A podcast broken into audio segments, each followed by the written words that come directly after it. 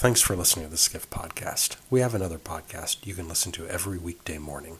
The Skift Daily Briefing delivers the day's top headlines in under four minutes. Search for Skift Daily Briefing in your favorite podcast app to listen and subscribe. Here's the latest episode. It's Thursday, January 6th in New York City. And now here's what you need to know about the business of travel today. The travel industry faces numerous critical issues in the new year as many destinations grapple with the damage brought forth by COVID and its variants. Yet, six underappreciated storylines will define 2022 in travel, says Skift founder and CEO Rafat Ali in a special episode of the Skift podcast. One of those underappreciated storylines, Ali says, is destinations such as the United States, Latin America, and Dubai deciding to remain open to tourism despite the emergence of Omicron, developments that will have enormous implications for their economies. Ali adds another storyline to keep on is Chinese travelers, saying that visitors from the world's most populous country will not be the economic force they were pre pandemic as China becomes more isolationist. Next, corporate travel, a sector devastated by the pandemic, is still expected to struggle to reach to pre-COVID travel volumes in 2022 as video conferencing continues to replace large amounts of travel. However, some businesses operating in the sector are managing to attract investors, reports corporate travel editor Matthew Parsons.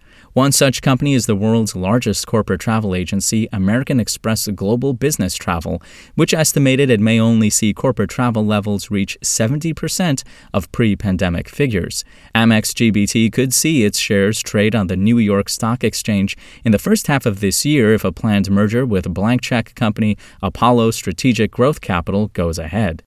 A venture capital executive told Skift that more investment firms are focused on the travel recovery and possible investment returns, adding that despite the general belief that corporate travel won't return to 2019 levels, a travel recovery above the 70% pre pandemic figure projected by Amex GBT will be a boon for investors.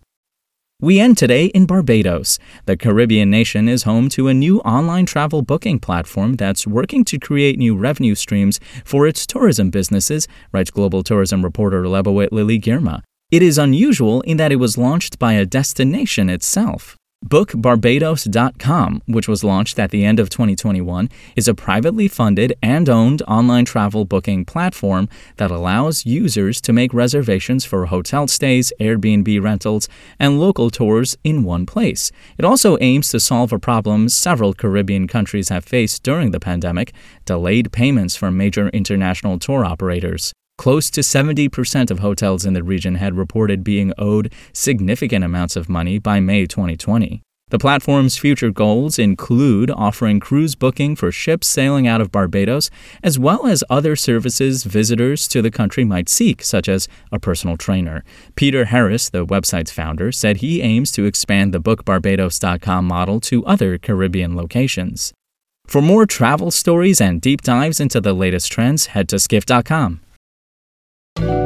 To find these stories and more insight into the business of travel, subscribe to the Skift Daily newsletter at skift.com/daily.